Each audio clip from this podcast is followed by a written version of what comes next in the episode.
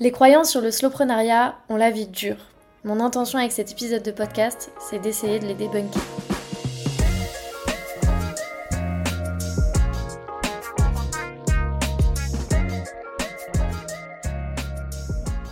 Bienvenue dans ce nouvel épisode où je vais apporter un petit peu plus d'éclaircissement sur ce qu'est le slowprenariat et surtout sur ce qu'il n'est pas. Euh, parce qu'il y a énormément, énormément de croyances euh, sur le slowprenariat, énormément de choses qui peuvent euh, te donner envie tout simplement de ne pas l'adopter parce que ça peut faire extrêmement peur, étant donné qu'il y a beaucoup de discours qui vont à l'encontre de tout ce que je peux prôner ou tout ce que les accompagnants du slowprenariat peuvent prôner dans leur contenu. Je pense que quand on entend parler du slowprenariat pour la première fois, euh, on passe un peu par trois phases. La première, c'est celle où on se dit mais qu'est-ce que c'est que ce truc? C'est quoi ce concept un peu à la mode? Euh, Qu'est-ce que ça veut dire slowprenariat euh, Est-ce que ça veut dire qu'on ralentit? Est-ce que ça veut dire que on en fait moins? Est-ce que ça veut dire que on développe des entreprises décroissantes? Qu'est-ce que c'est? Qu'est-ce qu'il y a derrière, etc. Et il y a beaucoup de personnes qui s'arrêtent à cette phase-là, qui sont dans le dans le quiproquo de savoir ce que c'est et qui vont pas forcément chercher à creuser un petit peu plus le sujet. Et puis il y a ceux qui vont aller s'intéresser un petit peu à la chose euh, sans trop y croire, qui vont regarder de loin, qui vont s'abonner, qui vont euh, euh, checker par-ci par-là et vont peut-être se dire que gagner autant voire plus en faisant moins, c'est une sorcellerie et c'est pas possible du tout. Et puis ensuite vient la troisième phase où ben, ces personnes-là consomment un peu plus de contenu, commencent à essayer de mettre en place peut-être quelques exemples ou quelques exercices, quelques conseils euh, qui sont relayés dans des contenus gratuits, vont commencer donc à expérimenter et se dire que ah, il y a peut-être quelque chose en fait qui est possible. Mais tout ça forcément, euh, pour passer de la phase numéro 1 à la phase numéro 2, faut déjà avoir la curiosité de vouloir un petit peu plus creuser le sujet. Et puis pour passer de la 2 à la 3, eh bien, il faut certainement déconstruire certaines croyances pour euh, pouvoir ensuite mettre en place le slowprenariat dans son quotidien entrepreneurial. Dans cet épisode, je vais donc évoquer quatre croyances sur le slowprenariat que j'entends parler euh, à longueur de peut-être pas de journées, mais de semaines, de mois, euh, qui reviennent vraiment constamment. Et je comprends parce que nos sociétés n'ont pas nous ont pas du tout habitués à, être dans l'écoute de soi, à être dans le ralentissement, à être dans le, dans le flow. Euh, donc, euh, donc je vais aborder un petit peu euh, chacune des problématiques et essayer de les, enfin des croyances et essayer de les, de les déconstruire. La première, c'est donc on ne peut pas vivre de son activité en faisant moins. Ça, c'est vraiment la croyance sur le soprenariat la plus répandue. Et pour cause, c'est assez connu que l'adage du slowprenariat, c'est un peu faire moins mais mieux. Et sauf qu'en fait, la grosse problématique, c'est que beaucoup de personnes entendent se faire moins en premier. Euh, j'en parlais euh, d'ailleurs dans, l'épisode 2 du podcast. Euh, et la problématique avec ça, c'est qu'évidemment, si tu décides de faire moins du jour au lendemain sans rien changer à ton emploi du temps, ça va t'amener beaucoup de stress, beaucoup de pression, beaucoup de tension dans le corps et dans les ressentis. Et pire encore, si tu décides à faire moins et à supprimer un peu au hasard des tâches superflues ou des, des, missions clients qui t'embêtent ou ce genre de choses sans diagnostiquer ton business, sans l'auditer, sans euh, euh, relever qu'est-ce qui fonctionne ou non pour toi, bah effectivement, tu peux euh, supprimer des choses qui sont absolument essentielles à ton activité et qui peuvent faire dégringoler ton business. Donc, c'est pour ça que je bataille un petit peu dans ma communication sur le, sur le fait de faire valoir le faire mieux avant de faire moins. Euh, c'est donc d'abord essayer de, faire cet audit de business, essayer de comprendre comment est-ce qu'on peut optimiser son quotidien et son business, à quel endroit est-ce que euh, tu perds du temps pour euh, peu de résultats, sur quoi est-ce que tu dois capitaliser, etc. Et donc c'est en répondant à ces questions intelligemment et en passant en revue tout ton business au peigne fin que tu vas pouvoir supprimer effectivement les tâches superflues, mettre fin à certaines collabs, sortir d'autres offres, etc. Mais ça doit vraiment pas euh, se faire euh, au hasard. Ensuite, quand tu vas rentrer dans la phase d'expérimentation, tu verras que mettre ton énergie au bon endroit, ça te permet de, de réaliser un chiffre d'affaires pour un temps passé plus que correct, et bien plus correct que ça pouvait être auparavant. Ça te permet donc d'être beaucoup plus sereine, beaucoup plus serein, sereine dans ton quotidien, d'avoir des temps off euh, plus qualitatifs aussi. Et c'est ce, cette sérénité et ce bien-être euh, personnel global qui va te permettre à nouveau de mettre ton énergie au bon endroit. Et donc en fait, c'est vraiment un cercle vertueux qui permet euh, ben, à la fois de se sentir bien, euh, que ce soit soit personnellement dans son business, et forcément ça a des répercussions sur notre business qui se sent bien lui aussi. Donc en bref, il est possible de vivre de son activité encore mieux qu'à l'heure actuelle en réduisant son temps de travail, simplement en se concentrant sur les tâches essentielles et importantes de notre business. Mais pour ça, il faut bien les analyser et les interpréter. La deuxième croyance du slowpreneuriat que j'entends le plus, c'est je ne peux pas adopter le slowpreneuriat si je vends mon temps. Donc ça, ça s'adresse majoritairement aux freelances euh, qui ont un peu euh, le discours euh, survéhiculé un peu partout qu'il faut créer des formations, qu'il faut arrêter de vendre son temps, qu'il faut absolument scaler son business pour en vivre, etc. Moi, je suis pas d'accord avec ce discours-là. Effectivement, ça peut faciliter des choses, encore que faut faire une bonne analyse du marché et, et savoir si c'est cohérent par rapport à notre activité. Mais il est tout à fait possible d'adopter le soloprenariat en vendant son temps, en étant dans l'opérationnel. Si en plus aujourd'hui c'est ton kiff à toi d'être dans l'opérationnel et que t'as pas envie de développer un business de coaching ou de formation, et eh bien dans ce cas-là, reste là-dedans et essaye de voir comment est-ce que tu peux améliorer les choses, soit en termes de mission que tu fais en tant que freelance, soit en termes de tarifs, soit euh, en termes de nombre de clients. Euh, enfin voilà, il y a plein de choses qui peuvent, euh, qui peuvent être faites. Notamment, tu peux choisir soit euh, d'augmenter ton tarif à l'heure au fur et à mesure du temps, au fur et à mesure que tu prends en expertise, en expérience et en réputation. Soit tu peux packager tes offres, c'est-à-dire décider d'avoir un tarif fixe. Tu peux à l'intérieur du coup estimer le temps que ça te prend, évaluer un petit peu ce que fait la concurrence, fixer ton tarif un petit peu en fonction aussi de ta clientèle cible. voilà, réajuster les choses pour que ce soit le plus euh, logique et le plus sain pour toi. Après, évidemment, vendre son temps, ça veut dire être plafonné en termes de chiffre d'affaires. Parce que si tu décides de travailler, euh, je sais pas, 25 heures par semaine maximum, bah forcément, tu ne vas pouvoir que travailler 25 heures par semaine maximum. Donc, euh, même si tes tarifs suivent en conséquence de ça et que tu les augmentes au fur et à mesure que tu réalises tes missions de plus en plus vite, etc., tu seras toujours plafonné. Après, ton plafond peut s'augmenter un petit peu. Mais voilà, c'est quelque chose à avoir conscience et c'est pas un mal, c'est simplement quelque chose qui doit aussi servir ta vision et euh, ton quotidien idéal pour toi et pour ton business. La troisième croyance sur le slowprenariat, euh, c'est presque ma préf. c'est le slowprenariat est inatteignable, il faut travailler dur pour réussir le retour du bon vieux discours méritocratique qui nous avait manqué celui-là.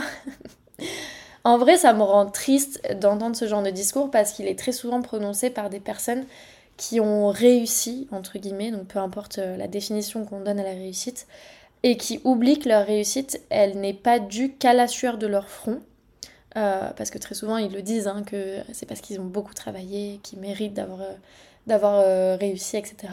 C'est très bien pour eux. Mais ils oublient qu'il y a tout un prisme derrière, systémique, si je puis dire, dû à leur réussite, qui est par exemple l'environnement dans lequel ils ont grandi, par exemple des parents entrepreneurs ou avec des catégories socioprofessionnelles plus élevées, cadres, etc., que quelqu'un qui vient d'une minorité, d'une classe moyenne, de, de, de, de, classe ouvrière ou ce genre de choses. Euh, et à côté de ça, il y a aussi la société dans laquelle ils ont grandi, dans laquelle on grandit tous, euh, qui facilite aussi, on peut le dire, euh, clairement les parcours des hommes blancs, cis, hétéros. Voilà.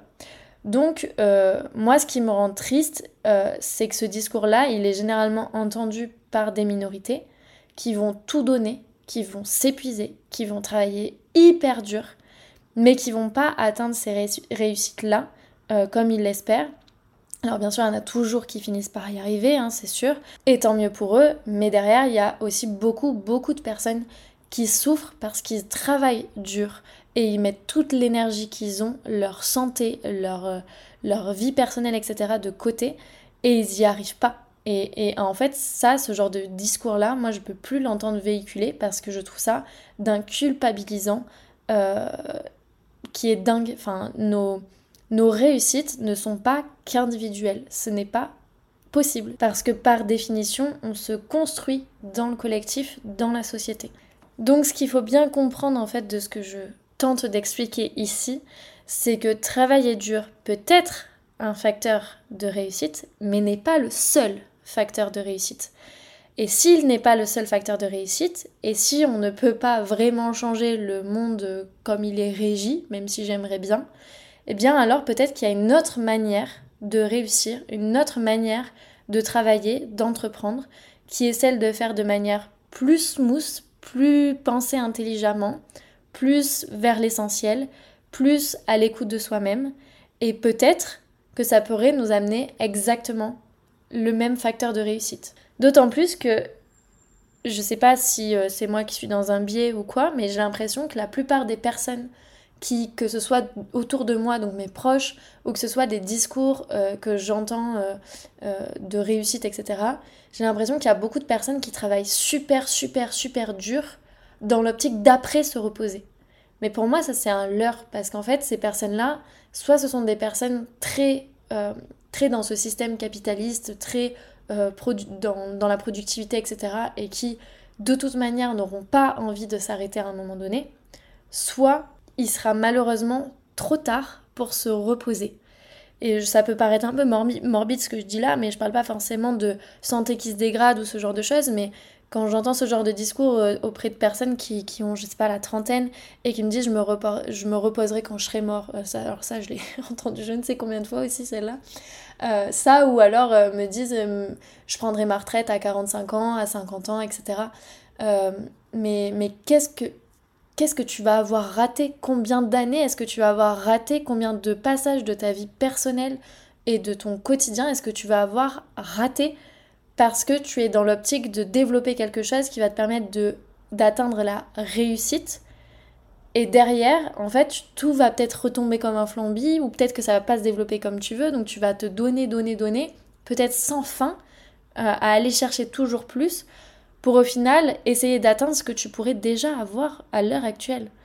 Et c'est ça en fait qui, euh, qui me porte autant dans le soloprenariat et dans le fait de d'autant euh, bah, partager cette vision-là, c'est que j'ai l'impression que, in fine, il y a beaucoup de personnes euh, qui courent derrière la réussite, derrière le travail, etc., dans l'optique d'avoir une vie personnelle épanouie alors qu'ils pourraient déjà l'avoir en fait, simplement en travaillant peut-être plus intelligemment, en essayant d'aller moins chercher haut en termes d'objectifs, en essayant de, euh, de voilà, de, remettre l'intention, le pourquoi euh, directement dans le présent et pas autant, autant dans le futur.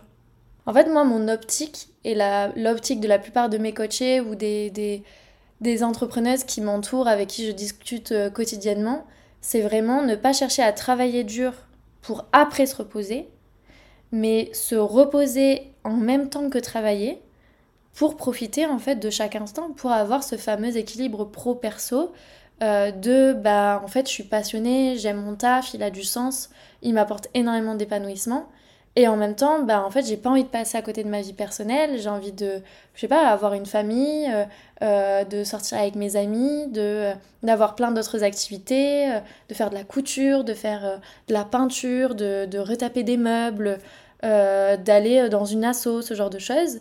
Et, et, je trouve ça tellement chouette d'avoir une vie où, qui est, enfin, remplie de plein de petits bonheurs, de plein de petites choses qui font que notre quotidien est ouais s'embellit euh, que juste se dire bah je vais passer euh, les dix prochaines années derrière un écran d'ordinateur parce qu'on m'a dit qu'il fallait travailler dur pour réussir et, euh, et, du coup bah après je pourrais faire tout ça. Mais il y a vraiment autre chose qui est possible. Sincèrement je j'en suis l'exemple si je puis dire même si évidemment tout le monde a sa propre définition de la réussite derrière mais il y en a d'autres aussi qui sont l'exemple de ça donc n'hésitez pas à aller aller chercher tout ça et à essayer d'expérimenter et de, tester, de voir qu'est-ce qui pourrait être amélioré dans, ton quotidien pour que, pour que ce soit plus smooth, plus cool, parce que c'est vraiment possible. La quatrième croyance que j'entends souvent, c'est le slowprenariat, c'est pour les flemmards. Celle-là, c'est ma préférée. c'est ma préférée, mais en même temps, dès que je l'entends ou la lis quelque part, Euh, ça me fait rire tellement jeune, genre ça vraiment c'est un truc qui m'énerve, disons-le très clairement. Euh, c'est vraiment la phrase de pro-capitalisme par excellence. Euh, évidemment, pour être tout à fait honnête, il y, a une, il y a une toute petite partie de moi, enfin une partie, pas toute petite, mais une partie de moi, qui me dit que c'est quand même pas juste, que je gagne ma vie en ayant un rythme très cool quand des millions de salariés se tuent pour un SMIC. Ça vraiment, ça me... Ça me... J'ai même pas les mots tellement je trouve ça injuste, mais vraiment injuste. Mais malheureusement, j'ai pas encore trouvé la solution pour, euh, pour que cette société soit juste, pour renverser un petit peu tout ça, euh, toute la tendance. Euh, si t'en as une, n'hésite pas à me le dire. Mais, mais ce dont je suis sûre par contre, c'est qu'on n'est pas obligé de souffrir par solidarité. Et ça peut paraître un petit peu égoïste dit comme ça, mais on, peut faire autre chose, on peut, euh, en fait, justement, plus on va se dégager du temps et plus on va, on, va être serein dans le développement de nos activités, plus on va atteindre la sécurité financière, etc., peut-être plus on a de temps à euh, ben, prendre conscience de la société dans laquelle on vit, euh, agir par rapport à cette société, rejoindre des collectifs, rejoindre des, des assos, comme je le disais, pour essayer de changer les choses, en fait, pour essayer de renverser la tendance ou pour essayer de faire des choses bien avec un impact positif. Euh, et moi, c'est vraiment ça le, le, but un peu de, de, tout ça. Le slowprenariat, en fait, c'est avant tout pour celles et ceux qui veulent pas bosser comme des acharnés. La plupart des personnes qui me rejoignent aiment vraiment profondément leur métier, tout comme moi, euh, mais ont euh, ce truc de, la vie personnelle qui est très importante, ou de, prendre soin de sa santé mentale qui est très importante, physique aussi bien sûr. Euh, d'où l'expression qu'on entend très souvent, construire un business au service de sa vie. Les slowpreneurs, comme je disais, c'est généralement des personnes qui rêvent vraiment d'une vie simple, mais en même temps bien remplie d'amour, de partage, de temps, d'espace, de créativité, d'activité, voilà, qui ont envie vraiment de, faire plein de choses. Euh, et, de toute manière, le slowpreneuriat en lui-même, même si euh, une personne que j'accompagne me dit ben moi mon kiff Clem ce serait vraiment de ne rien faire. Euh, vraiment je travaille et après je ne, je ne, fais plus rien. Ou alors je délègue à fond mon business ou je, ou je fais en sorte de, de travailler le moins possible et ben en fait c'est pas rien faire non plus en fait pour moi le slowpreneuriat c'est simplement avoir une approche plus réfléchie de l'entrepreneuriat qui permet de prendre des décisions stratégiques plus durable sur le long terme. Parce qu'en fait, on a le temps de comprendre son marché, on a le temps de prendre du recul, d'analyser les choses, de développer des services de qualité, de construire des relations durables avec nos clients, etc. Et c'est ça, en fait, qui fait que on fait une entreprise plus durable, plus pérenne, plus saine euh, pour soi et pour nos clients.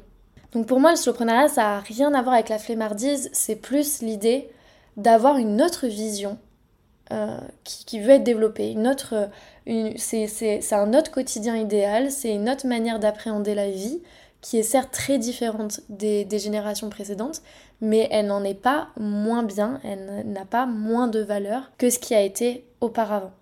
Voilà pour les quatre croyances euh, sur le slowpreneuriat que je voulais absolument aborder dans, cet épisode. Et avant, avant que l'on se quitte, je voulais euh, faire un petit topo sur les croyances. Euh, parce que souvent les croyances, on veut absolument les démonter, etc. Mais il y a des croyances qui nous sont aussi bénéfiques. Donc à chaque fois qu'il y a une croyance qui arrive vers toi, déjà tu peux te poser la question de est-ce que c'est une croyance ou non? Euh, et pour ça, tu peux essayer de, d'essayer de, prouver les choses. C'est exactement ce que, ce que j'abordais euh, avec la croyance numéro 3 là, sur le fait de travailler dur. Est-ce que toutes les personnes qui travaillent dur réussissent? Non. Donc ça veut dire que c'est une croyance. Il euh, n'y a pas de preuves de l'un ou de l'autre côté qui peuvent prouver que, comme le fait d'adopter le slowpreneuriat, est-ce que toutes les personnes qui adoptent le slowpreneuriat réussissent? Non. voilà, parce qu'effectivement, il n'y a pas de...